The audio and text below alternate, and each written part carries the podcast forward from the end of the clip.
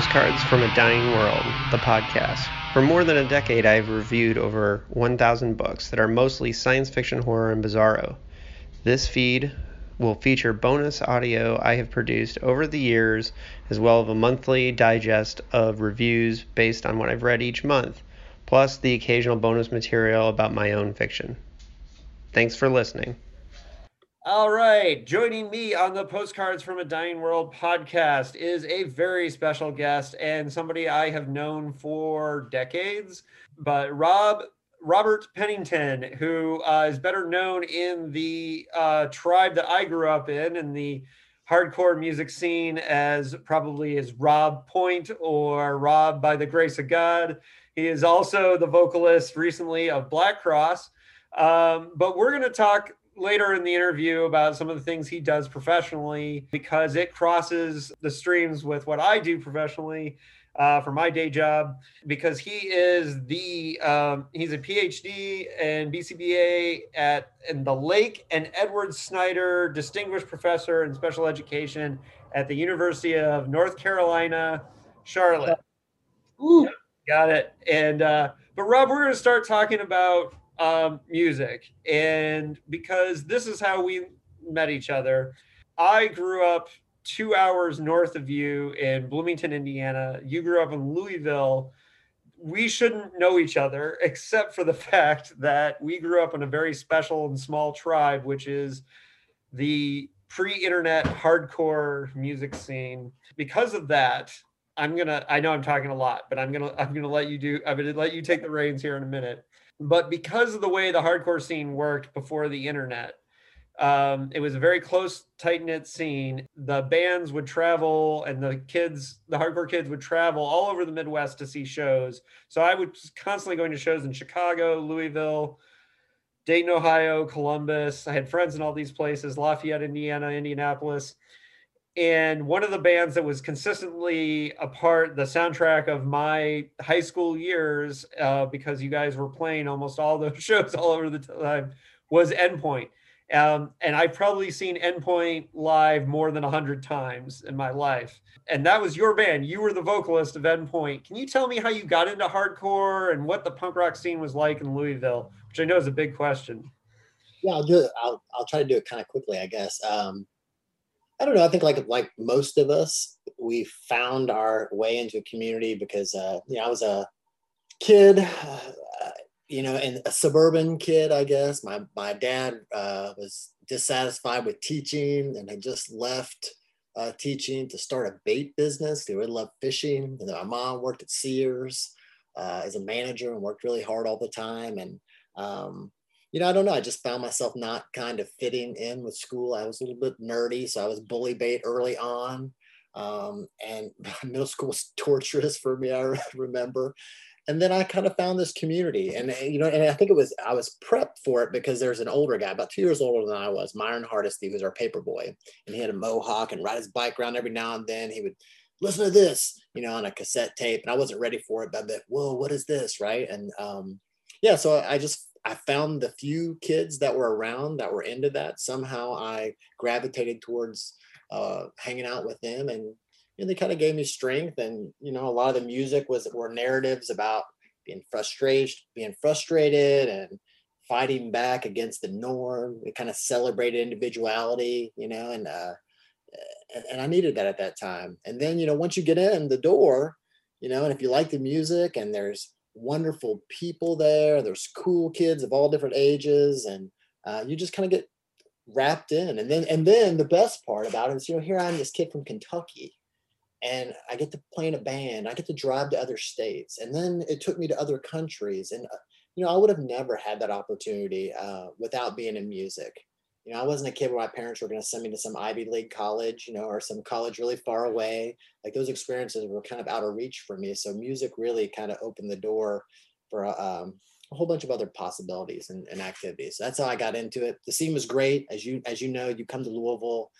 Endpoint spawned a long period of time. I think were together about seven years. And so from the beginning of that show, of that time, when you know there would be hundred people to later, you know, the shows were consistently 500 to 1,000 people. And so it was really strange to be a, a young nerd kid in the center of that type of scene, you know, where there's like five, 800 people come to sing along to your songs. And I don't know, just a re- I look back now, 30 years later, I'm like, wow, that was so exciting. I try, I try to think about how it changed me. I, I think it gave me more confidence, you know, I think it uh, helped me interacting with people, helped me interact with people. There were some hardships associated with it early on, but you know, it was just a wonderful time. And Louisville's still a wonderful place. You know, I'm not one of those guys that goes back and says, "Oh, it was the good old days." Like, there's still great stuff always happening there, and great iterations of bands, and it's just a cool town. We left it about three years ago, and I miss it a lot. Well, I want to drill down a little bit on that as far as because this is my chance to ask you about this band that was a huge influence on me. Sure. Uh, Louisville, before we get into Louisville specifically, I know the first punk rock song our first punk rock band I ever heard was the Dead Kennedys, and it was like a lightning bolt. And I and I always I can remember very distinctly hearing Nazi punks fuck, off for the first time because I was like cracking up that they were cursing. Do you remember the first lightning bolt of punk rock? Was there a song or a, a band that just hit you the hardest the first, or was or is it an overall thing? You know, I don't remember the exact. You know, I remember my first LP that I bought with Suicidal Tendencies uh, but I but I had a cassette tape, and I love uh, a Husker Du cassette tape, and I I loved flip flip your wig, you know, walking around with your head in the clouds makes no sense at all. And I and I that really spoke to me because I was just so um, I don't know, I was really confused as a, as a young person. I was just trying to figure out where I fit and there were a lot of things going on in the home that were generally positive, but also I think stressful for me. And so, so I remember that a lot. And then I remember uh, Black Flag, Depression, like hearing that on a cassette tape a, a, guy gave me. And on one side was that, and then on the other side was Circle Jerks Group Sex. And it was like, that was it. I was just like, oh my God. Of course, like the Black Flag side spoke to me, but then I couldn't stop singing along to Circle Jerk because you're like, got a date, can't be late, don't show up, I'll masturbate, tell me what your problem, dun, dun, dun. And it was like, uh, by the way, they just re- reissued that record, and I was my other one was so shredded. I ordered. I was so pumped. Yeah, so those those two songs flipping back and forth were like the hooks for me, and then it was everything else. Descendents, like I mean, all the all the all the bands that came along. Once you open that door, you know, it becomes a, a, a swap meet of like, have you heard this? The people you meet, they exposure to more bands. But those are probably the the ones that I remember the most. The early Husker Du, Damaged, Group Sex, and of course, I once I bought that first. uh suicidal tendencies record. I just wore it out. I remember my dad coming to the bedroom and going, "Do you want your mom dead?" You know, and I was like, "No, Dad, it's just a song." It's like, "What's wrong with you?" So. That's hilarious. Now, Louisville specifically has a very interesting scene, and I consider Endpoint being a part of that. As as as like if you look at the history of the bands that came from there from the very early days with like Squirrel Bait, the, the Squirrel Bait records are uh, fantastic. I still listen to them all the time. Yeah. And and you look at uh, like King Horse as a band that came out of Louisville that was incredible. Which, by the way, played the first show at Rhinos in Bloomington. The very first show at Rhinos was King Horse. So um, King Horse is also important to Bloomington as well. Yeah, I know that the horse is very important to me too. I the thing with Louisville is is that all the bands had a really interesting and you know sound there and eventually there was somewhat of a Louisville sound with you guys and falling forward as far as hardcore goes, but it's just such an interesting scene. What was it like growing up and specifically like hearing the local bands in Louisville when you were growing up? You know, like many of those early scenes, I think it, it was what was exciting for many of us is that was kind of dangerous, right? Is that the there there was a posse hardcore around, right? There were bands that were scary, you know, older bands, and we would see the uninvited play and uh, and kind of well, there was an early band that I really loved, Solution Unknown, and they um, and members of that went on to Slint and and other bands. Uh, uh, uh, there, there was Maurice, um, the Brain Dead. Anyway, I'm I need to list off a bunch of bands, but the, but they all there were this very there was a very kind of and I don't know, I, I didn't um, grow up in other in other scenes, so but there was it was a very dark kind of scene. I think like it was really like hardcore, which I again I think spoke to that late late '80s, mid '80s kind of kind of sound. Um, and it was just amazing. Again, as I told you, I was a middle class kind of lower middle class kid from the suburbs. And I'd sneak out, go to this show where there's like older dudes in leather jackets, and there's this sense of adventure and this sense of uh, um, uh, rebellious. Again, I was a kid that was bullied in middle school, and I get to hang out with these like 16 and 17 year olds that are older that have leather jackets that are kind of scary. You know, you kind of find this level of confidence with them. So, so the scene itself was really enticing. Again, lots of small venues, Tewligans, Charlie's Pizzeria. Uh, there were some great uh, uh, VFW post shows, but going, you're right in terms of at that time and I'm not a giant music aficionado. Like I have friends that can list off every band and every iteration, but to me it sounded very different. You know, it was hardcore, but it like it didn't sound like other hardcore bands. You know, if if you listen to like Malignant Growth, like you know they were definitely influenced by you hear like Minor Threat and stuff like that in there, but it didn't sound like it. Just the way they their guitar sound, the way the singer sang, uh, good old Brett Ralph sang. So there was a uniqueness, and I wonder if it's because people took snippets of things they liked from other scenes. Because you know, Louisville is a weird place. It's like you've got the coast over here, definitely not the West Coast. Chicago's kind of close, and later there was a lot of Chicago influence in, in a lot of the music that came out of Louisville. Um, but I, I think that it was it was a, maybe it's less of a direct influence of other coasts made some of the sounds and some of those bands be to be pretty unique for their time.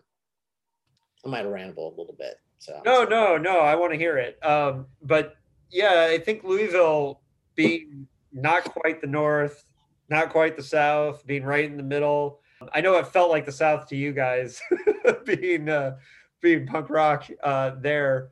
One of the things, like in my novel Punk Rock Ghost Story, one of the major themes I wanted to explore was that I think that people who grew up in punk rock in the post-internet age have no idea how hated and despised and beat up and tortured we were before the internet came along and Nirvana made being different okay and mainstream.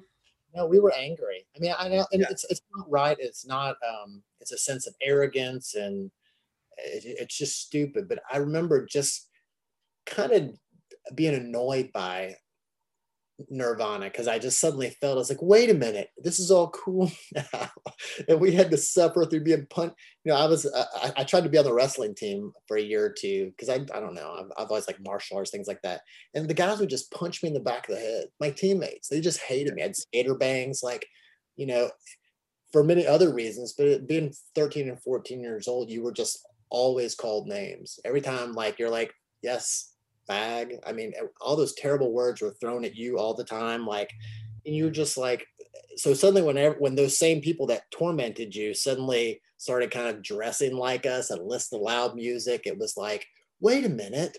Again, it makes no sense as a grown up. It's like everybody should be able to do what they have access to things that they enjoy. But uh, again, we were angry because you're absolutely right. It was our, our nights look like this. We get in the car, we drive around, we try to find our people you just try to find your tribe right? And you're like oh they might be at this at the vogue theater. They might be in this park mostly a, a parking lot scene. Where where when there wasn't a show we would find a parking lot. Cops would run off we'd find another place.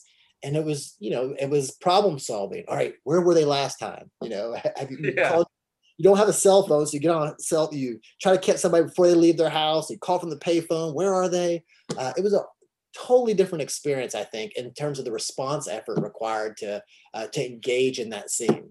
Yeah, well, in Bloomington, we had People's Park, which was the park that all the hippies, punks, freaks, um, and I actually just wrote a novel about People's Park, in part because the whole time we were hanging out in Bloomington and People's Park, we had no idea that the reason why the park existed was in the late 60s, there was a black owned business there that had been bombed by the Klan. And the hippies of the day took over that place and said we want to turn something positive out of this spot and made a park there. And we spent our whole youth hanging out in that park and had no idea the history of it which is crazy. But yeah uh, ryan downey and i have talked about um, the places where you gathered before the internet as punk rockers. Because in indianapolis they had broad ripple right? And we had people's park and in chicago they had punkin donuts. And so i became really interested in like where in all these cities people like hung out. So so you guys had to move around a bit Were you chased out of spots? Is that is that was what was going on in louisville? Mostly. I mean most of it most of we spent we were on bardstown road right? Yeah. so bardstown road is kind of like the, the hit. Now there's multiple scenes in louisville little areas but we would just move from parking lots to parking lots uh, down Bardstown Road. So there's the Valvoline parking lot, the the Deerwood Deer Park parking lot. When we got kicked out of there, this this cool minister across the street, it's like, oh, you can hang out in our parking lot. So we hung out there. Like it was, uh, yeah. So we were definitely a, a, a parking lot scene. You know, one other thing is really that go back to shows that I, that I think is, was really unique and wonderful about that time is the diversity of of the people that went to shows, right? So first of all, the bands were different, right? Of course, it wasn't like a eight eight set hardcore band, you know, of like everything sounds exactly the same, like uh, and I think that was really wonderful. It's also the scene was less segregated, like you know, it was like the there in, in the town there were like the the five goth kids, the few hardcore kids, uh, kids that were persecuted because they were gay or, or figured out who they were. They, everybody just kind of came together in those early years, and that was really beautiful. And it was really a disappointing, I think, or unfortunate that the popularity of the music grew so much that that people were pushed out of that, and that there was so much segregation. I think in the in scenes and how where and how people felt that they belonged when they went to shows. Yeah, that there became scenes within scenes. Yeah. Oh, totally. Yeah, it was not like that in the early days, and and um, but with the early days of Endpoint, which I believe you guys were called Death Watch first, right? Was the first Yeah. name? Like, all right, I got my trivia correct. But- The death because he liked horror. That's like the Death Watch beetle that like knocks its head and yeah. Yeah. So of course, your partnership and longtime working relationship with Duncan, and for people who don't know, uh, you're guitar player for many many years, uh, Duncan Barlow, who might be familiar to many of the listeners of this podcast as as the writer, as an author, because uh, I interviewed Duncan a couple when I before I officially did a podcast when I was just. Uh, testing my waters at how to interview people and all that for his novel uh, the city awake which is genius and brilliant brilliant piece of work. And uh, in the hardcore scene there was a few partnerships that were kind of known like ray and porcell and like a singer and guitarist that worked together. And you and duncan um, also did by the grace of god together. Now you've both done bands on your own without each other but you guys are like peanut butter and jelly as far as hardcore scene. Like we, we kind of see you guys together. And your friendship and your partnership and your creative partnership working together is one that is enough that when you guys post pictures that you're just out you're visiting each other and out for a hike it just gives me joy to know that you guys are hanging out. Because kind of part of endpoint is that relationship that you and duncan had at, the core of it. One of the reasons why by the grace of god immediately i was like all right i'm getting that record i'm going to go see that band is because you guys were working together again and i loved that Yeah. how did you meet duncan and what was the the creative spark that started death watch slash endpoint you know, for mine, we all have different memories on this, especially as we get older. But um, Duncan was a was already kind of established in the scene, right? He was a uh, he had an older sister. He was playing uh, he played Wolfsbane and then Crisis uh, and some other. So he was already in bands playing shows, and so I kind of knew who he was. And actually, uh, I, I saw Crisis play uh, at the Brown School, and I can't believe maybe they were playing with Anti Youth and another band. But anyway. Um, I remember he kicked me as a singer, and I was skanking around. I was like, "That guy's a jerk," and uh, so you know, he had like his motorcycle boots. He was probably like 14, you know, because I was I'm a year older. His little devil lock and this, uh, and and somehow through mutual friends and just being a part of, I don't know, we just kind of gravitated together, and I, we got close. We, and they were looking for, so the band brought us together really. So we knew each other. I remember we went to like a Beastie Boys, uh, uh, Murphy's Law, uh, uh, Fishbone show together. I mean, we were kind of hanging out, but weren't super close yet. And then my other bass player, Jason Graff, in my previous band, he and Duncan were doing this band, and they reached out to me to sing for it. And then that's kind of where we came together. And you know, I just Duncan, our relationship, we we brought different things to the table and uh, I can definitely say that I'm just a better human for knowing him. You know, and again, we talk probably every other day, old men chatting about stuff. Um, but you know, I love him dearly. He's probably my my is my closest friend, and uh, um, glad that we had about 20 years. Well, you know, we still two two years ago, two or three years ago, we did a By the Grace of God tour, and we put out a, we put out a, a, new record. So it's I'm glad that we've had all these decades of adventures together. He's been a he's been a great partner in that. He's just a talented guy, you know. Yeah, absolutely. Now, when it, back in the day, um, I my first ever hardcore show that I put on, you guys played at that show at Rhinos in Bloomington with show. That was a great show. It was Bloodline, Endpoint, Lifetime, and Resurrection. Is that when I flipped out and got naked, or was that the second one? No, this was the one where I got chewed out because of I don't know if it was people that came from Louisville or I, it was people were accused from Louisville of stealing the um, um, the parking meters from the parking lot. the, I wouldn't be surprised. right, but uh, that was the first hardcore show I ever put on because when I booked it, I called Duncan and I we discovered that we both liked horror movies and and horror fiction and so I struck up a friendship with Duncan and you know regularly talked to Duncan on the phone, traded letters because this was pre-internet, and we would send each other flyers and stuff like that. So I'd say back in the day I was I was closer and I've always kind of known Duncan a little bit better. But one of the things about those times that's different from how things operate today is that you guys regularly played shows Louisville, Indianapolis, Lafayette, Bloomington, Chicago, Dayton. The first time I ever saw Endpoint was at the New Space in Dayton, Columbus, and I went to all those shows. So uh, it's not we lived in different cities but i felt like we i saw you guys all the time it kind of felt it was like a tribal feeling like we were friends with all these guys like i'll just pull random person from like scotty Nemeth from uh, columbus for example just felt like one of one of my friends because even though we didn't live in the same city we saw each other on a regular basis and that feeling and that emotional connection um, not just with seeing friends from like, hey, we're all at the same shows. You'd pull up into, let's say you go to a show in Chicago and you pull in the parking lot and you see, oh, there's so and so from Louisville and there's so and so from Dayton. That's Frank McGuire there, you know, blah, blah, blah. Oh. It was such a special time. But what I think really kind of pulled it all together, and this is where I'm going to put some of this on you and Duncan and Chad and everybody who was in endpoint at the time was the emotional connection that endpoint had with the audience in the in the midwest was something that was very special and endpoint shows were like emotionally draining because they were outpourings of, of emotion from beginning to end what, what can you tell me about how it felt for you to be at the center of this storm and being because i can't listen to an endpoint song now without still feeling a little bit of that emotional connection so, uh, you know, I wasn't aware at the time I, that. I mean, I, I, that's not true. I mean, I was aware at the time of the the, the connection because I was I was a part of it. Like we, I felt just as connected to the shows, the people, and more importantly, the people at the shows. I think.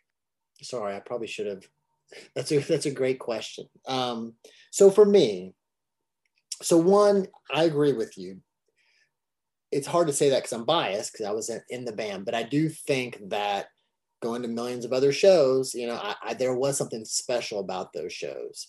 I don't think that, you know, it was it was planned. I think it was timing. I think there was a lot of honesty in us. I think we were okay sharing all of the everything, right? And like, I think I was a repressed kid. I think there was a lot of things I was trying to work out. So I was okay doing that in front of people and then and then you know I, I, also suffered from some depression and and and all that i was able to turn inward on stage and it was very cathartic for me. I've always been that way. Like you ask me my friends i, I did martial arts for 20 years. I didn't do we didn't wear gloves. We just i just got beat up a lot. Like there's th- like i always like working through stuff and and, and i still am I, I think try to try to be full tilt in many of the things that I do. So one, I don't think that we plan to do it. I recognize that it happened and it, and acknowledge that it was extremely special. And I still I'll watch one of those old videos and you know and I you know I sometimes if it's the right moment, the little hair stands up my arm. So I remember that show and that moment and those people and like, and it, you know, I would weep. It was weird, but I, but I, but I felt it. I felt connected to it. So what it was like to be a part of it. So one, it was um, exciting at some points, you know, because everybody wants to feel special. And when people come to your shows, you're like, oh, that's awesome.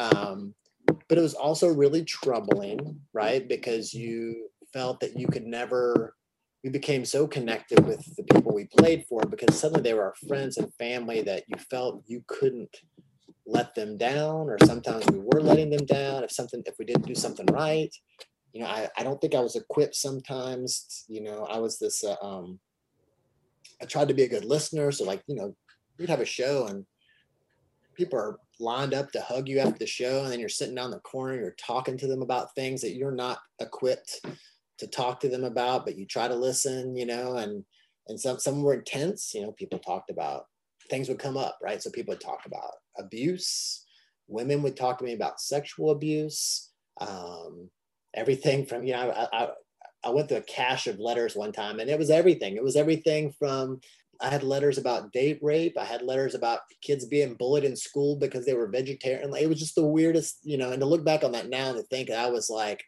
you know 17 through 22 trying to respond to that or be a, an effective communicator it was it was it was it was stressful i think yeah well and i can tell you too that i i have a very specific example of the first indianapolis fest the one at the um the knights of columbus right yeah. you guys played at the end of the fest and i remember because i I was really good friends with the abnegation guys at that point, and abnegation had this like crazy set that turned into people yelling and screaming at each other. And I remember saying before you guys came on, I was like, I don't have the emotional bandwidth to take endpoint right now. Like I remember saying to a friend, I'm like, I I'm I'm not even gonna watch endpoint. And I think you guys opened with the force fed or whatever you guys were playing and the first song i was outside and i was just kind of like oh, whatever and then you guys started playing cast, and then I just my body took over. And then the next thing I know, I'm like falling on the stage. Duncan steps on me. I'm thrown back into the crowd. And I was just like, I remember having this thought of like that first song. I was like, I'm, I'm not even going to watch Endpoint right now. And then realizing that I had no control over myself at that point. The Endpoint was such a part of me that like, even when I tried to resist it, I couldn't. So it's it's a funny thing about that band. But one thing that I think is cool about Endpoint is we kind of got to watch you guys, and this is true of any hardcore band. If you take Earth Crisis or any, any band that was together for a long time, you can watch the band grow up in front of your eyes and like look at the music and how it changes from. You can, I mean, and some of the early Endpoint stuff to me, and don't take this the wrong way, but because I love it but some of the songs are so goofy and hilarious that oh in a great way like uh thought you were i cannot not listen to that song and crack up with the use unity like it just i love it but it's still in my shuffle. I listen to that all the time there's other songs i think are stronger from early on like way back i think it's still a great song for example that was that was our that was our drummer rusty wrote that song so you got that, but and I'll never not laugh at I'm so fucking pissed in, in the model. Right. So um, we all we played uh one of the, a show in Chicago maybe 10 years ago, eight years ago, and it was all of us. It, it was it was it was basically by the grace of God playing endpoint songs. So it was me and Duncan and Tommy and uh, Robbie Scott, and we all went and got SFP tattoos afterwards. So fucking pissed tattoos, with a little arrow through them. That's pretty. That's great. No, I'll say so. I will say I felt, you know, I feel that. I feel that is one thing that was cool about that band is because we are all just goofy kids together, even a part of the scene. The scene watched us grow up, and I, you know, and I, I we I felt that I felt like there wasn't as many phases. I felt like people were a lot of people were with us through the whole generation. They and they grew with us. So as we got better and more sophisticated in what we're writing they were all growing up and having their lives too and it was just it was really cool for that um that not symmetry but just that kind of alignment with with people's lives and so i think that was that was another thing that contributed to the the connection that of, of endpoint. Well, and one thing that I think is neat when I look at the music that you produced is like I can look at Aftertaste and say musically you're doing far more mature and interesting things than, for example, Catharsis. But Catharsis to me is peak endpoint because it's where you just totally nailed what endpoint was.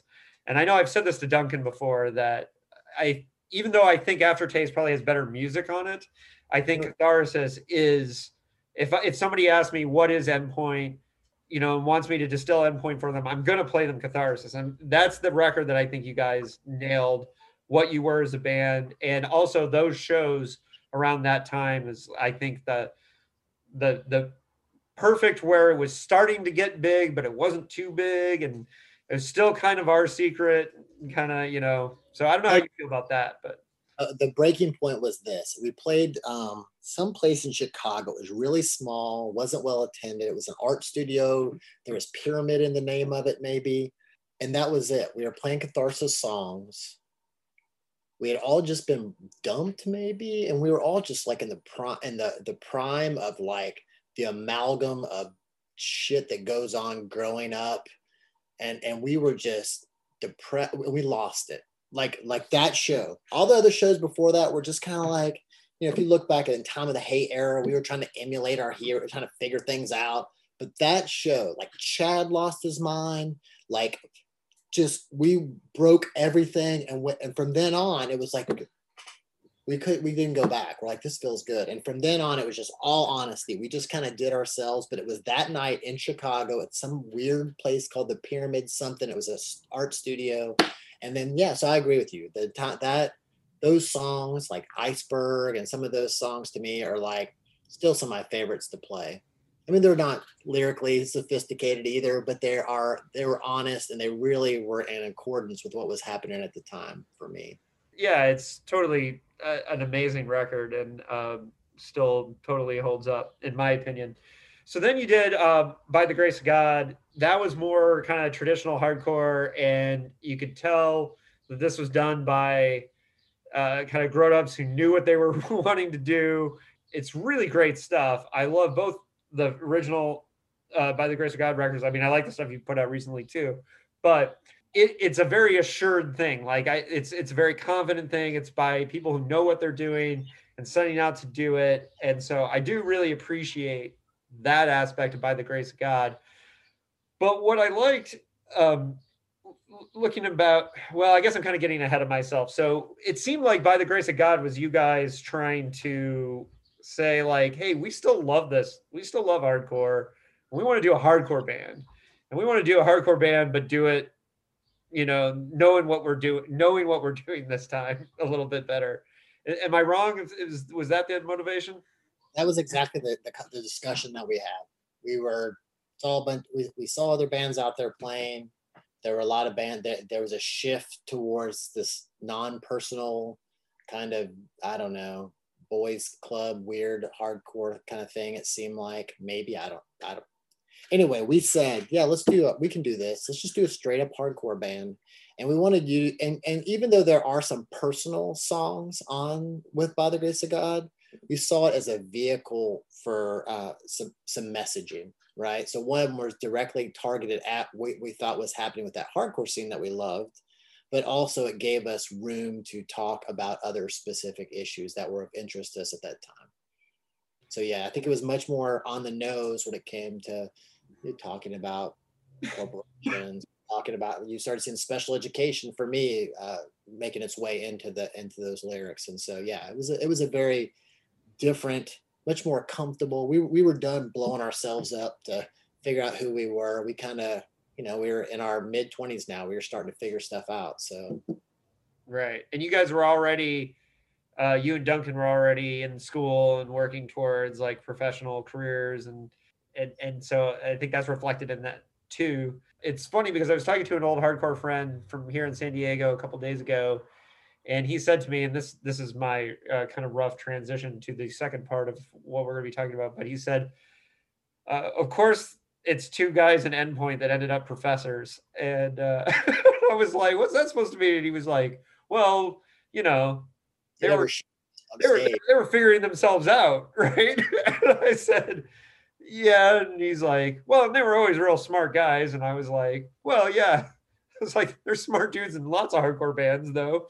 And we just had this funny conversation. And then I said, well, I think specifically to with what you do, Rob, because I know because I'm in the same field with special education, hardcore teaches us to think differently and think outside the box. And I hate that phrase, but because it's so corny, but it's true. And a lot of times with special education, we're having to think on our feet, especially um, my absolute favorite aspect of working in special education. And I know this sounds weird to other people, but I actually, my favorite days in this field are when I have a kid with autism who's tantruming, who's losing their mind. I have to figure out the puzzle of how I'm going to calm them down and how I'm going to get them back to baseline, right? Figuring out that puzzle of okay, what's my antecedent? What started this? How am I going to calm them down? Is something that I think comes a lot or comes naturally to me, partially because I grew up thinking about the world differently. What says you, Rob? And how did you get involved with special education? Where did that start for you? Two different questions. So the first one, I was, um, I started. I was a peer tutor in fifth grade, and so I was um, I was fortunate. I got an advanced program maybe in fourth grade, and like did some special things we could do. And one of them was we finished some work, we'd go next door and work in a special education classroom and had students with more severe disabilities. And um, uh, so that is that's where I figured it out. My dad was a teacher. Uh, he told me not to teach towards the end because he had left, and I was like, "Screw you, Dad! I'm going to teach anyway." You know, like a rebellious punk kid, I guess. I don't know, but I just knew it was an option. I was in Future Teachers of America in high school. I was doing during the endpoint days. I was I was doing respite, and I was I did home therapy a little bit. Like I was already knew what I wanted to do, and I started teaching by 22. So I was that was it. I I, I kind of I was fortunate. I knew something that I wanted to do its alignment with punk values, I think, is you can you can always make connections, but I do think one, I think that there is a social justice aspect, right, of good punk. And I think that you want to do something where you feel like you're making a difference, right? So I think that's important. I think that, you know, we I spent the first, you know, eight decade of punk rock trying to problem solve and figure things out you know and that's like you said in special education that's what we're trying to do. We're trying to build equity for persons with disabilities which still to the i mean we have obviously discussed i mean we're obviously um, uh, always working towards inclusion but and, and support of underrepresented folks but still we're really far behind in terms of supporting people with disabilities in terms of the access they get, the post-secondary outcomes, inclusion. Um, so there's a lot of work to do. So there's a lot. So it's a good place to go out and do the work of problem solving. So I think that's important. You know, I also think that there's maybe maybe I don't know maybe there is some sense of empathy, right? We understand that many of us grew up in this place where the world didn't seem to be working for us. And I think a lot of students with disabilities, we always like to uh, we don't like to, but people have this kind of deficit model of, oh, this person has such a disability, instead of viewing that, you know, we just haven't figured out how to make the world the world a better place for everyone, including persons with disabilities. So, you know, moving away from this. So I was taught early on through punk rock to not look at deficit models, but look at people's strengths and celebrate those things that might be a little weird, a little different. And so I think that's, you know, in alignment with what we hope we're doing in special education so yeah, yeah, there's some connections for sure. Yeah, and I, I, I one thing I forgot about one of the reasons why Duncan and I uh, kind of bonded back in the day is that we're both extremely dyslexic and um, both struggled with dyslexia. And I think one of the re- and one of the reasons why he and I bonded together on a lot of that is that we had very specific conversations early on about what we were having to deal with at school because of our learning disabilities. And i think specifically that interface with our own my own disability kind of got me wanting to think what's a job that i can do where i can help other people and who have it worse than i do or have more struggles or more i shouldn't say worse but have more struggles.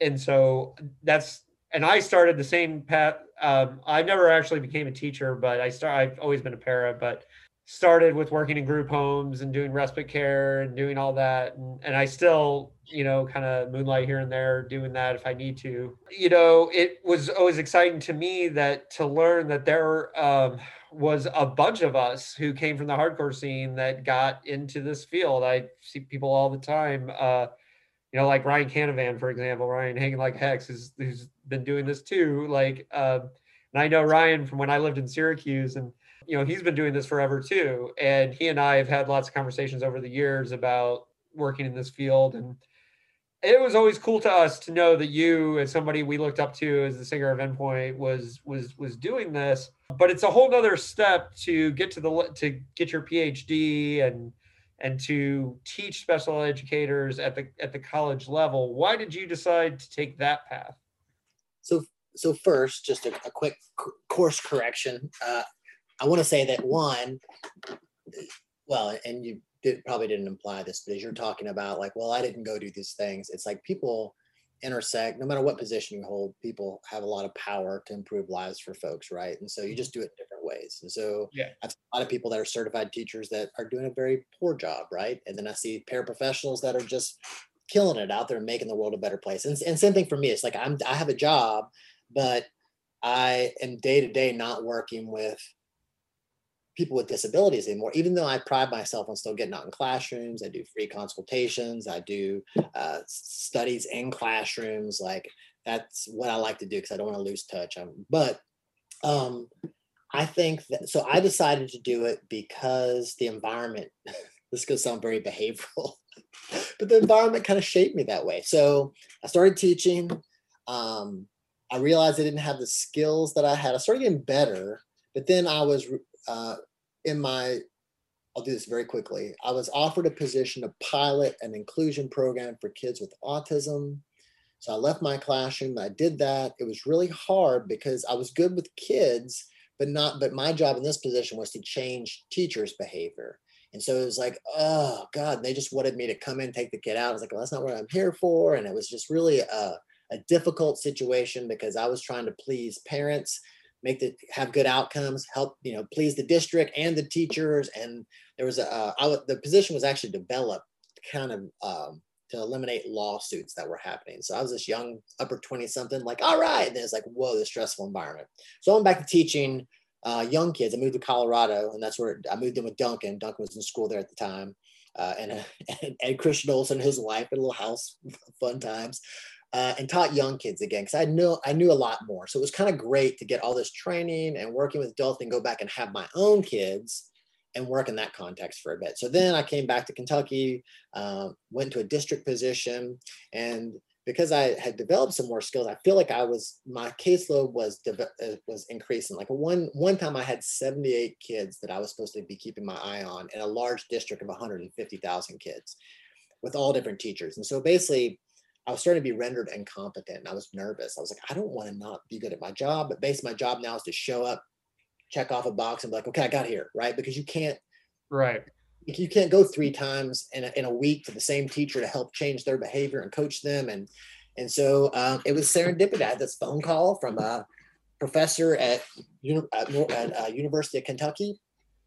Had some familiarity with me, um, and they were recruiting for a fellowship and asked if I wanted to apply. I went and did the whole, you know, I hadn't worn a tie in a while, I was all dressed up and did the rounds with all the professors. And I was selected for that fellowship along with a, a small cohort of other people. So it was paid for through a, a federal project uh, grant.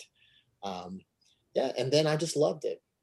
I hmm. loved it. Suddenly I'd, I'd had enough experience realizing that I was, you know, just above mediocre probably because the things I didn't know. And so then I was like, oh, I can do this or I can do this. And then you had access to do this. And then um, when I started, got my first faculty job, I enjoy writing, I enjoy doing research, and I enjoy helping teachers um, be effective. And, and I train behavior analysts too. So I teach in both those programs. And so it's just really fun to prepare people to kind of instill in them things that I think is really important you know, I tell teachers, I teach a, a, communication methods course for kids that have minimal, you know, mm-hmm. we call complex communication needs.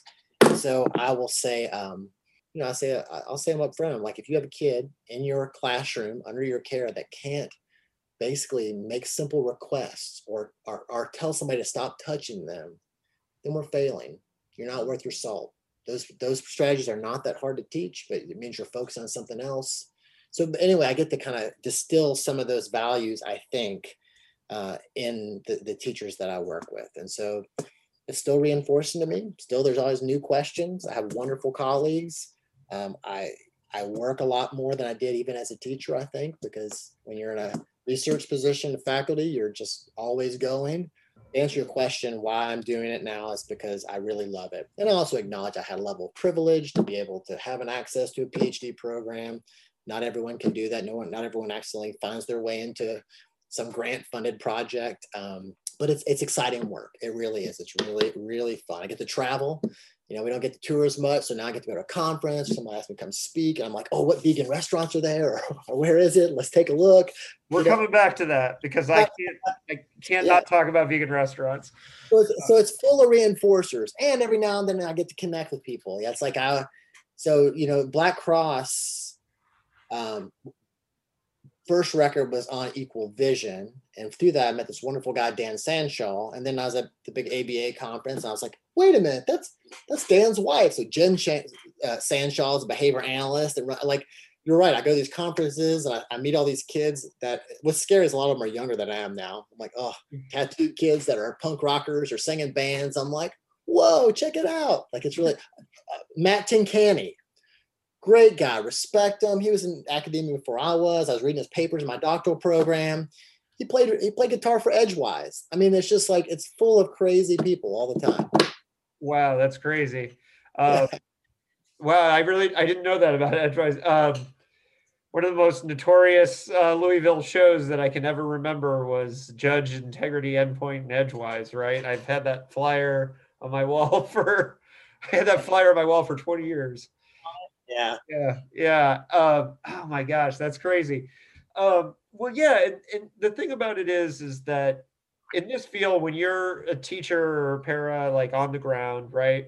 As I'm wearing a Star Trek shirt, I'm going to make a Star Trek analogy. There's always in Star Trek, there's always like when Kirk has to deal with the, the, the admiral who comes in, he doesn't know what's going on, and a lot of times when we get experts or people from the district or whatever that come in, it's it's really hard. So when somebody comes in who actually knows their stuff and can really add to it, you really love those experts and and and we make a point of when we have somebody come in that has really great feedback to make sure to tell our BCBA like, hey, that person had great feedback. They were really awesome. We want them coming back because it's hard because it's hard for you guys when you come into a classroom and you see one day or you see a couple hours, you read some data to, to try and figure out what it is. But I think you can always tell the people who have a natural feeling for teaching because they can look at the data, they can look at at what's going on in a classroom in one day and translate your experience and and, and know it. And you gotta when you get somebody like like that that comes in, it's it's really really exciting because you can tell the ones that, like you said, that try to keep your foot in the classroom and try to do that you can really tell the difference. I'm just saying that on my end as as a, someone who's been a para for 20 years, right? Anyways, that's a lot of a lot of talk, but I really appreciate that. Um, you know, it was really cool to me as somebody who grew up listening to Endpoint that, oh man, Rob's a BCBA. That's that's freaking awesome. You know, like he he's in it, and so it's really funny to me because there have been a couple times over the years when I've had a particularly bad student where just in the back of my mind, I thought to myself, you know what? I should send Rob an email. just, but I can't because it's like, you know, confidentiality. You can't do that, you know. And I'm like, eh, maybe I won't use names. But it's just so cool to me that you're in this field, that you know this stuff, that you've worked with this stuff. And it's just something that I really, really, really appreciate. So one one other thing I want to talk to you about with the working with kids with disabilities is how do we how do you think we the people who are new to the field like I have to train a lot of new paras that come in. That's part of my job. As somebody who's experienced staff I've been at the school that I've been at for 5 years. And a lot of times we're hiring people that have very little experience or just a little experience. Sometimes maybe they have family experience in their family how do you explain the mission of working with people with disabilities? Like, how do you reach out to the people who are new? Um, that's an extremely broad question. Uh, yeah, I'm sorry. I know. So, so one, I think obviously you want to you want to make sure technically that you train them for the for the skills that they will need to do a, a specific ta- job, right? So it's going to be different from for people in all different positions you work with somebody in employment, you work with some uh, young kids with autism, you're really going to make sure that you're catering what you're training to them to make sure that it's effective for that population. So sometimes we do this big, you know, omnibus training, you gotta have to have everything. And I just don't know if that's always realistic. I do think that it's really important to come. I think one of the most important elements is make sure things are person centered and really tackle the idea that you want to make that that that and I mentioned a little bit earlier that we're not trying to you know work with this poor child with this disability. The idea is that we're here to help this individual or support this individual to access what everyone else has right? And the opportunities that everyone has. And i think that's really important. I think that sometimes we you know i, I remember being a, teacher i have kids on the bus we'd be traveling and you know somebody would always be like god bless your heart for working with these kids you know and you're like oh god you know they're like thank you for you doing it not me doing it. But the idea is that coming from this person-centered place that these are these are individuals that have the same rights as everyone else we just but they're not afforded to those because of some unique qualities or skills that they have or don't have. And so our idea is to build a, a, a network of support so they have increased access. I also like that, you know, the, um, you know, for people to play the, um, the, the applicable card. Like, do you, I don't know that's a, if that's a great word, but I like for, I, I think another big core idea is that we are always targeting interventions that are doable and will you be useful when we're not there? So again a paraprofessional um, i'll say to them it's like they don't need you know they don't need a friend and it's, it's nice if you like them that's great but they basically need somebody that's going to help them give them supports because you know we're not we don't need to be on the cross like oh we're the person that can help this individual.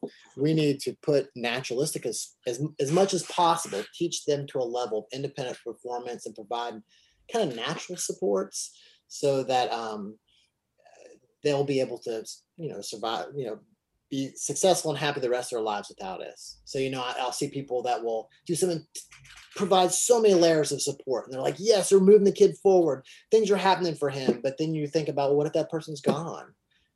So, really ba- being really smart about you and sometimes it is just common sense we get lost in the weeds with technicality we're looking at curriculum this you know this has to be taught and i ask people to sit back and be like does it really you know if you have if you have when somebody at a, a young age um, there's kind of this developmental bent right where something doesn't happen and there maybe there's the intellectual disability or the number of skills that you have to catch up that that have to be taught expand greatly because you and I acquire most of what we know through watching others, learning rules, all these things, and generalizing skills.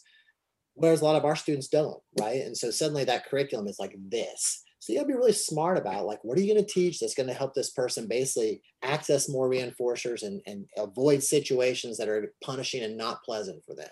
And that's really what should drive it. So, I mean, uh, those are kind of big things, of course we could spend forever talking in the weeds about what are the most important skills to teach. But um, you know, just recognizing the people you're working with are people, and you're not their. There's a disconnect between what they're able to do in the environment. So your job is to fill that in by giving them more skills or adjusting that environment. And then you're doing it within environments that they're actually going to live in. I remember my first year teaching, you know, I was this, I taught, I was in an urban community with kids that mostly did not have a lot of financial resources you know I was, and, and i was like yeah i'm going to take them on a trips and we'll go to like indian food and we'll do all these crazy things so i thought was cool from this like savior perspective to expose them to all these things. And then i realized like what am i doing?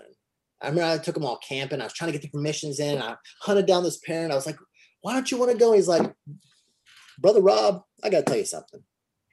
He said he said i he's he was like, and and this is a broad stereotype, and I don't know if there's any validity or not, but he said he he he was he was he was a black man, and he said black people don't like camping. What are you trying to do? Drag our kids out into the woods? That's why nobody's responding to you. And I'm like, oh, you know, so I didn't ask. I didn't say, what do you want your kids to know how to do? I was like, this would be great for them. Again, stupid, right. to just out of school, like thinking I knew any, anything when I knew nothing. And so again, also making sure that you listen to the families and your clients. And they don't want to do, they want to learn something. That's their right. There's a great paper about, I forgot the exact um, title of it, but it was uh, about the right to eat donuts and take a nap. Right. You know, famous ABA paper, and God, I can't remember the author's not coming to my mind. Usually, I'm pretty nerdy about that. But uh, Bannerman, Bannerman, that's it. If you haven't read it, Bannerman, Journal of Applied Behavior Analysis, the right right to eat donuts and take a nap. It's it's an amazing paper.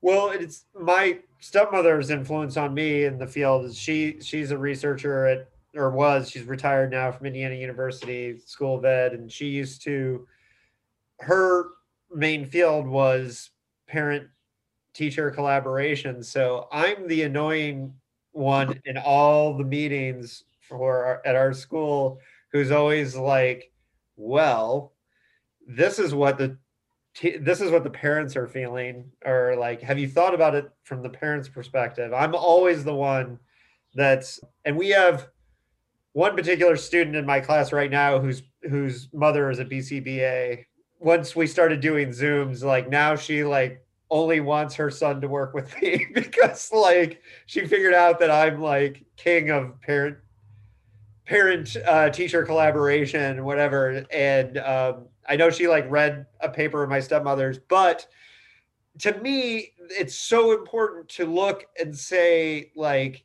hey you've got a shot here with these kids and the parents are trusting you with the time, you have to try and think about what the parents want. I'm not saying you always agree with them, right? Because some parents are overwhelmed at home and you have an opportunity because you only have four to six hours a day you can be stricter and you can be you can be tougher you can be more in line in that time than they can 24 hours a day and they're counting on you they're counting on you to do more with the time that you have than they're able to do in 24 hours of the day. And so that is my philosophy all the time. I'm I'm well known for bringing this up in, in meetings with my with this. Because what educator would you ask and say, our our fam our our family's viewpoints important? They'll say yes, but right. They just don't have time. They forget about it. They try to move through quickly. So they need a stimulus like you, a prompt to be like, wait a minute, everybody needs you in their team meetings because again, we overlook it way too often. And again, it's not because of intent. People, you know, the majority of things we do, we don't con, you know, consciously make some decision. I'm going to do this. We just leave parents out because we think it's more efficient, and yeah. usually it results in less effective programming down the road.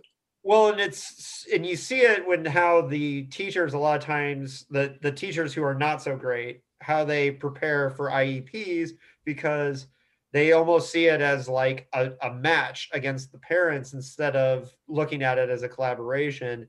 And I can tell as a para, five minutes into working in a classroom, uh, if you have a conversation with any teacher about their their because they're always planning for an upcoming IEP, right? And so if you if you as a para, I come into a classroom and I ask a teacher like, "Oh, uh, whose IEP are you working on?"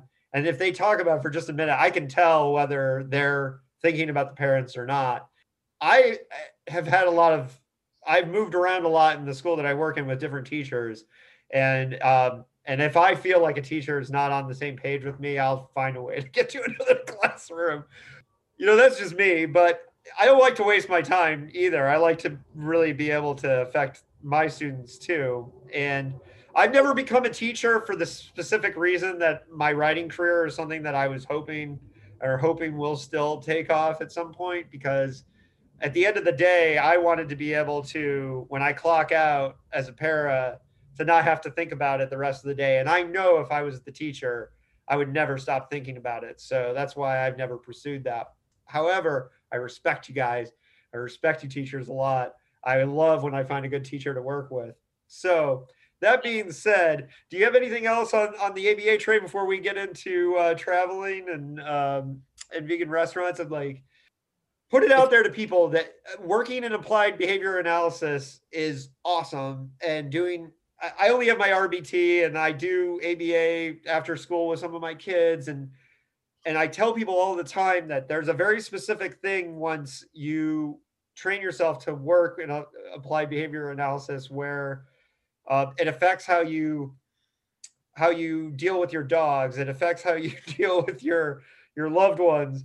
And you you become you, you watch how the antecedents feed everything. And it's it actually does change everything and how you see things.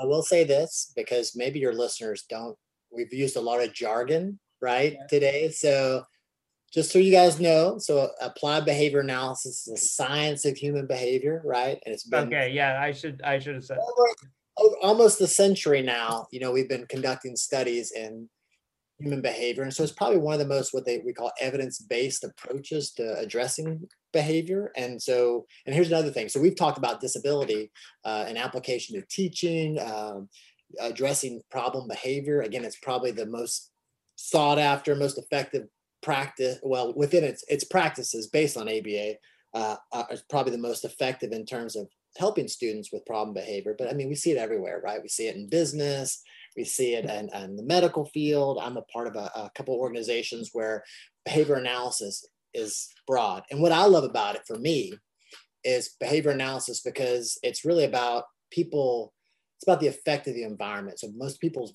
skills that they have, right? Are rooted in, I'm doing this for, for your listeners, are rooted in their learning experiences.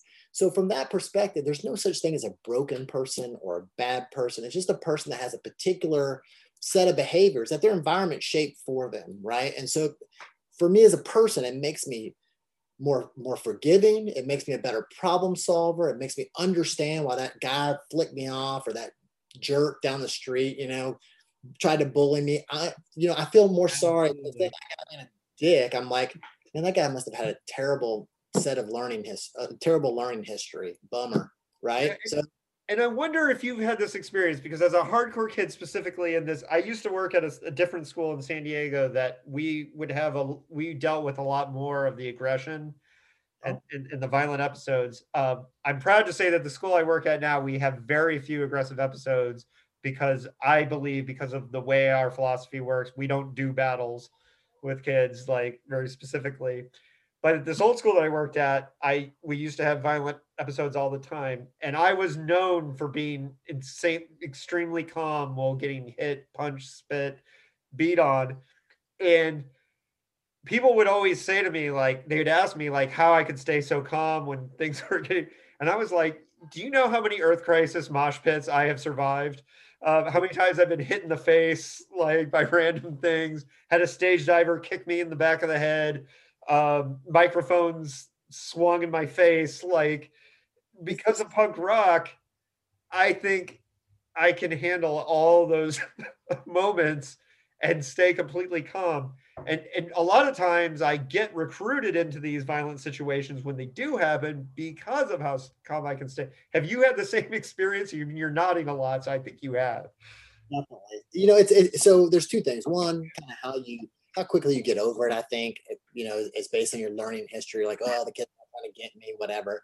There is a certain level of uh, what we call like respondent conditioning, where you know if somebody throws a punch at you, no matter how well you understand why it happens, you you know you re- you react. Basically that's wired in us through evolution. But people that have had lots of exposure to things like mosh pits like i said i did martial arts for so long I, no kid can hit me as hard as i've been hit by my grandmasters and masters before. So you know i'm a little bit more i don't nobody likes it but if a kid hits me it's not gonna i don't get angry. I'm like oh, okay you know. Uh, and it, so it gives me opportunities. Since that um, I don't get so aroused and escalate so quickly, it's easy for me to think, okay, what I need to do next. And I think the people that have the, that skill set or some of that experience are probably a little bit better in those in those uh, really dangerous situations for sure. All right, so now the fun part, the food, because yeah, Rob, like one of the reasons why you're such a joy for me to follow on Facebook, especially when you're traveling, is because you, I think, do things exactly how I do when I travel which is the first thing I do is I look at Happy Cow and I see where I'm eating and I plan out my trip because I like eating at random new interesting places. And as a longtime vegan, like um, just finding those kind of gems and because touring with bands and you did a lot more as a musician i just uh, lugged equipment for people uh, but um, when you were touring you found all these places like your soul veggies, your you know just places like that what are your favorite like off the top of your head what cities are your favorite to eat in and what are your favorite places to eat? Oh you're really thinking about this one i can tell. It's really overwhelming to even say that. So what i do so one I, still like to go back to new york and i'll tell you why. There's so many new restaurants you know it's like since everything's moved to brooklyn and other places like there's just good food to eat. But i still go back to those early endpoint experiences of you know back then it was like cardboard nature's burger or falafel and then like you know, so now it's like i remember the first time going to house of vegetarian and being like oh my god hot steak here. So it recently closed down and i shed a little tear but uh, the 15 spare ribs there were amazing. Yeah. But they around the corner they, they still have the vegetarian dim sum house which is owned by the same people and they have the same hot steak so hot steak brown rice and a coke is to me one of the most delicious things I've had. It's not, it's gross, kind of. It's like chewy and whatever, but that, and I and then I love going to. So I'm, a, I'm more of a creature of habit. So I'll go to Bots and I get big giant New York bagel, you know, spoonful of tofu sun-dried tomato cream cheese, and you eat it, just like squirting on the side of your face. I'm sitting there just looking at pigeons, thinking about BF Skinner, eating my thing. Like it's just the best in the world. So that off the table, I like to go some pretty that, that new people be like, why do you eat there? It's like because I remember. I talk well, you come here, you're probably gonna want to eat a Pokies then. Uh, okay. Yeah. You remember Pokies? Mexican restaurant? Yes. Yeah. Yes. I, yeah, that was good. That nice flaky tortilla crust. Mm. Anyway, so like in uh, in I love speaking in Houston, and right, you know, maybe like five minutes from the speaking venue is an old school Govinda's. And it's like, I reminds me of the 80s, like Hari Krishna hardcore. So I'll go in there and, they're almost all, almost the whole buffet is vegan. I'm like, this is awesome. And yeah, it's okay. There's better Indian food, but like, it's just the smells, the whole like memory of it. That being more recently, there, I mean, there are, I mean, I, there's a million places to go. It's almost overwhelming. I love going up to Asheville, which is only now less than two hours from me. And they've got um, Plant, which is like ranked one of the top national vegan restaurants, is really good. They have a great kind of uh, Rosetta's Kitchen, which is you know full of kind of like DIY punks running behind it, and they have amazing like greens and cornbread and bar, and they have the best cheesecake. Like I'm not a huge vegan cheesecake friend, but the way they are, are a fan, but they have this delicious cheesecake that is just I don't even know how to explain how good it is. Um, and also, if you go to the little food co-op there, you get to see Bobby Sullivan, who works in the, I think manages it there. So there's all sorts of cool stuff about being near Asheville. There's a Blue Dream Curry House, which is really good. Um, they make, you know, they have the uh, Hara, Smiling Hara Tempeh, where they make their own tempeh in, in, Asheville. Like it's just a bunch of really, so that's really cool. I like going to, um, I like doing a little food truck circuit when I go to Austin now. Mm. They have like this great barbecue revolution truck where it's just like old school, like a piece of white bread, barbecue brisket, like all sorts of gross sides that have no green color them all, and you're just like, this, this is still really good, you know? Yeah. Uh, well, and then there's just some places like um, legendary places that have closed that make me really sad. My friend had the last meal at the Globe in Seattle. Um, he literally ate the last meal before they closed. Um, he was sitting there when the guy said, "That's it, we're done." They were supposed to be open for a couple more days, and he said, "When you guys are done, we're locking up." And my friend Paul was like, "I just had the last pancakes at the Globe. It's amazing." so, for my Midwest friends, Louisville has always had some good spots, but is just now like, yeah, I've heard, yeah, grits oh my god like so Friedrichs one has like i like to drink beer with it once in a while with dinner so it has their own little brewery and a part of the proceeds go towards animal rescue and then it has like this like beautiful vegan cuisine. There's a, a I mean, within a little block, there are bakeries, restaurants, and then it's all over town. Like it is embarrassing. Like I was so sad when I left because all these places just opened right when was. Yeah, when um, when we left Portland, a bunch of new places opened up too, and uh, like we're expanding. And it's funny because I'll talk to some of my friends back in Portland about places that I miss eating at, and they'll be like, "Oh, we don't even eat there anymore." It's, it's like they're like, "Where's we've got this, this, this, and this," and I'm just like, "What?"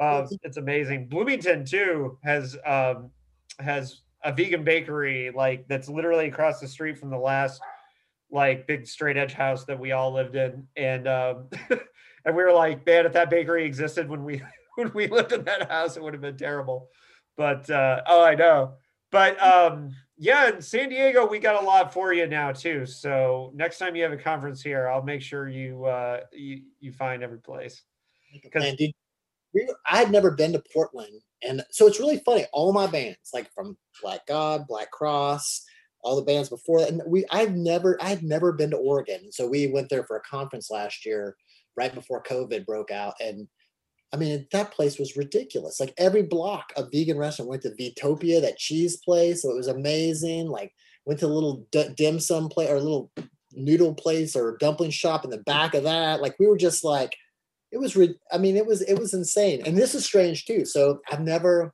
i've i've always loved like a, a, one of my you know if you think about kind of top five top 10 bands like i love drive like jehu hot snakes all the iterations i'd never seen the hot snakes. So we're in this conference and i um, see an old friend of mine and i'm like wait a minute. And he's like oh i was like what are you doing tonight? We are eating. He's like oh i'm going to see hot snakes at some random motor indie motorcycle show. And i was like what? It was the best week of my life. It's like I just kept eating, eating, and then suddenly randomly Hot Snakes is playing. I'm like, gonna go see Hot Snakes. And it was like a you know some biker show, so it was like maybe only like 150, 200 people in this room, so you're right up front. Like it was just like the best week ever. And I probably you get to eat a homegrown smoker while you were there, the vegan barbecue.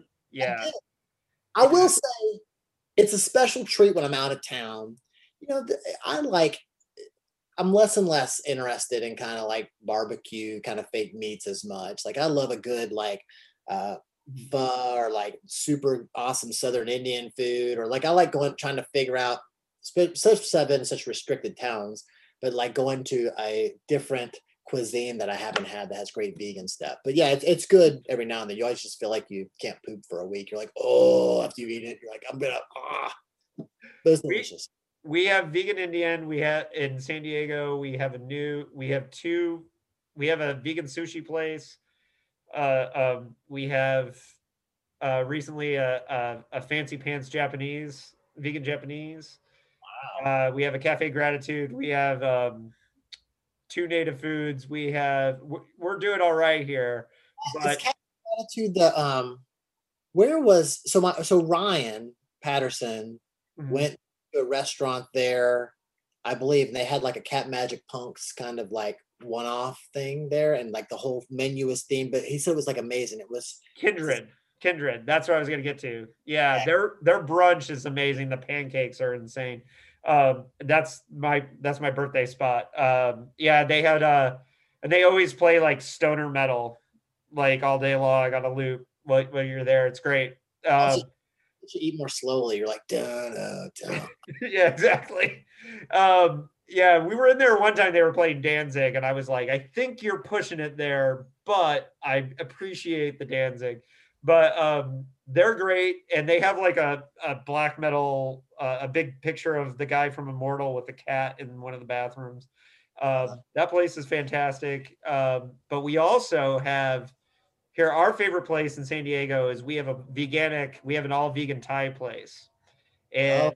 Once you have an amazing gourmet entirely vegan thai place you feel like you'll never be the same again because um, we used to live very close to it and like anytime we wanted to carry out it was always veganic to the point where when i would dial them they would say hello david and i felt very weird about that but at the same time i was like I don't care because I'm eating veganic all the time. And uh, they have cream cheese wontons that um, I'm I'm promising you if you ever come here for a conference. That's like 1980s stuff. Like I haven't had a cream cheese wonton since you know I was 12 years old with my parents eating at the Oriental House in Kentucky. yeah, yeah. Well, veganic is is to me it's my favorite place in San Diego, but we're we're pretty lucky because it's funny when we left San, we lived in San Diego, went to Portland, came back, and um, the amount of vegan stuff that increased like while we were gone wasn't that much, but since we've been back, we've just been watching it grow, and uh, we even have.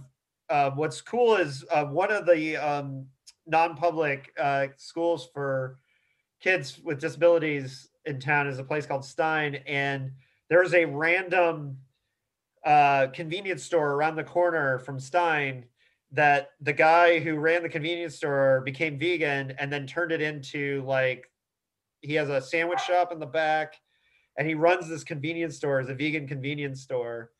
And it was funny because every time we get staff over from stein that moved to our school there whenever i say i'm vegan they, they always ask me like oh have you been to this store? It's great. And i realize how many people who are just people in the neighborhood eat at that place because you know it's delicious and awesome. And uh but it's totally the other side of san diego and i get everywhere on bike, so i've only been there like twice. But i hear it's great um and uh yeah they just got uh lots of really good stuff going on. So rob this was awesome. Uh i had a lot of fun reminiscing about the old days and getting into some restaurants but um are you are you still doing Black Cross when you can get back to Louisville? Are you still doing music, or, or uh, do you? I know you, by the grace of God, is is off and on doing stuff, right? Yeah. So, uh, so I don't know if you know. So after, so Black Cross ended about ten years before, and well, then Black God was the this the, the last iteration of that. So oh, we, okay. I, I yeah, I did not know that. I thought Black Cross was on on a um, little seven inch thing. So so that's kind of done. Um, and then I Duncan and I, uh, you know, we put out a record right before I moved here, and then uh, we you know we talk about writing more songs. So we just like being together, all of us, uh, Tommy and Tree and um, all those folks. It's just it's just a wonderful group of guys. But I just started a band here called Jupiter Hearts. We haven't recorded anything yet. We've got about eight or nine songs, and um, it's funny. My department chair plays guitar and used to book shows and like uh, Kalamazoo in the late '80s, and so he was kind of playing in a cover band, and I was like, "You ever listen listen to punk or something like?" He's like, "Oh yeah," I, and I was like, "Wait a minute!" So he had this great.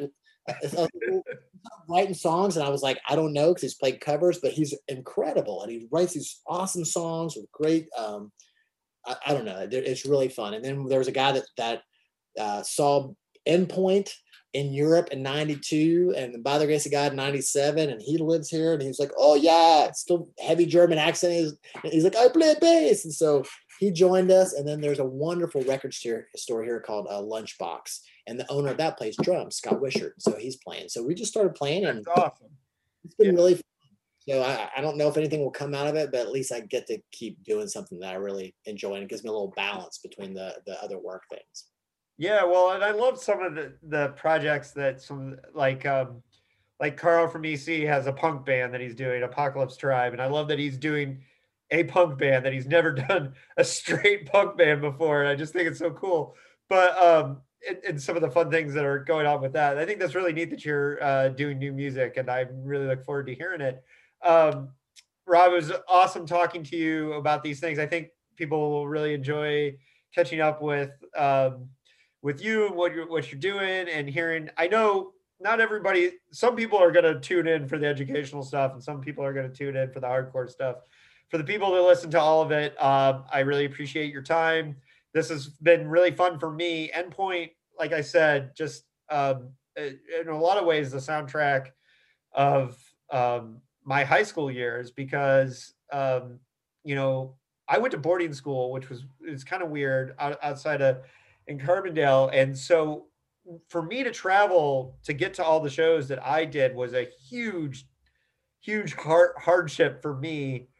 And I always um, appreciated like just the emotional outpouring of Endpoint was something that um, is just a huge part of my childhood. And I know that sounds kind of goofy and weird to say, my young adulthood, but um, I just really appreciate that. I also appreciate that you and Duncan are out there um, as educators, um, is is a really neat thing for me, and I'm really excited for more by the grace of God too. So I'm going to put put it out there. I want you to do more.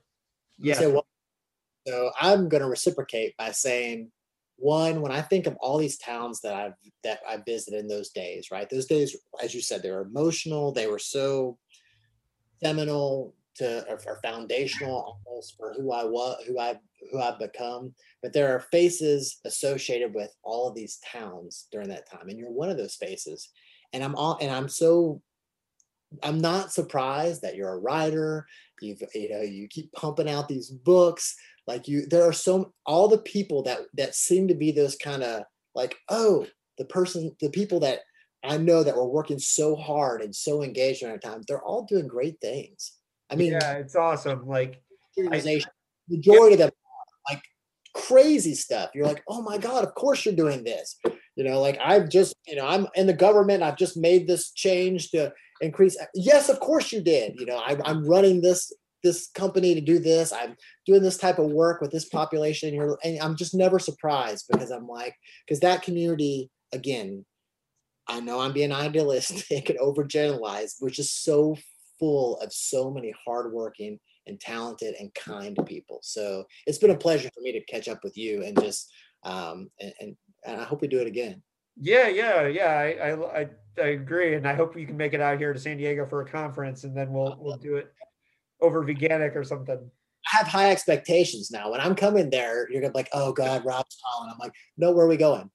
So, yeah, where are we going? We'll, we'll, we'll, we'll do well. But uh, I know what you're saying, though, too, because I had the experience of kind of experiencing living in two hardcore scenes because I went to co- I went to school in Syracuse and did that whole thing. And spe- specifically in Syracuse, so many of those kids have awesome businesses now from Syracuse, like specifically that town. And then you have like Shane Durgee, who's running an art gallery, and like it, it just the fucking the cool stuff that the kids from Syracuse did. Lori, who runs, who's like a master of yoga, and like you know, from that hardcore scene, it's just incredible uh, just to see people come out of that. So I have the weird thing where I have all my Indiana friends where I feel like they did cool stuff, like Ian Phillips running Three Carrots, and you know, for oh example, restaurant. Hold on, that's a good one. That's a great one. So yes, just quick advertising, you know, because I